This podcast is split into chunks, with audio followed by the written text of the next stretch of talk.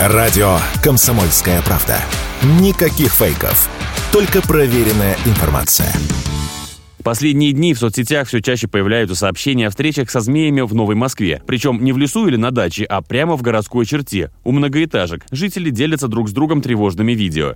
Иду, короче, такой собак гуляю по тропинке такой, хоп-хоп-хоп-хоп. И тут чуть инфаркт меня не хватил. Кроме того, стало известно о госпитализации 12-летней девочки после укуса гадюки в Талдомском районе Подмосковья. Ребенок находится в состоянии средней тяжести, сообщают телеграм-каналы. Свежей статистики по укусам или по реальной активности змей в регионе пока нет, но обилие таких сообщений уже настораживает. Эксперты объясняют появление змей вблизи человеческих жилищ жарой, мол, змеи могут приползать к домам в поисках прохладных и влажных мест. Плюс это может быть связано с теплой весной в этом году. Из-за этого количество вылупившихся и подросших змей могло увеличится. Крайне ядовитых змей в России нет, а самое опасное в Подмосковье – это гадюка. Что делать, если она вас все же укусила? Зрителям YouTube-канала «Все как у зверей» рассказал герпетолог Андрей Затока.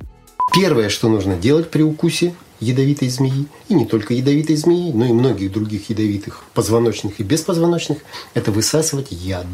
Что бы вам ни говорили диванные эксперты от МЧС и других структур. Их аргумент против высасывания, что типа нельзя, что якобы во рту там есть какие-то микротравмы, микротрещины, микро, микроязвочки.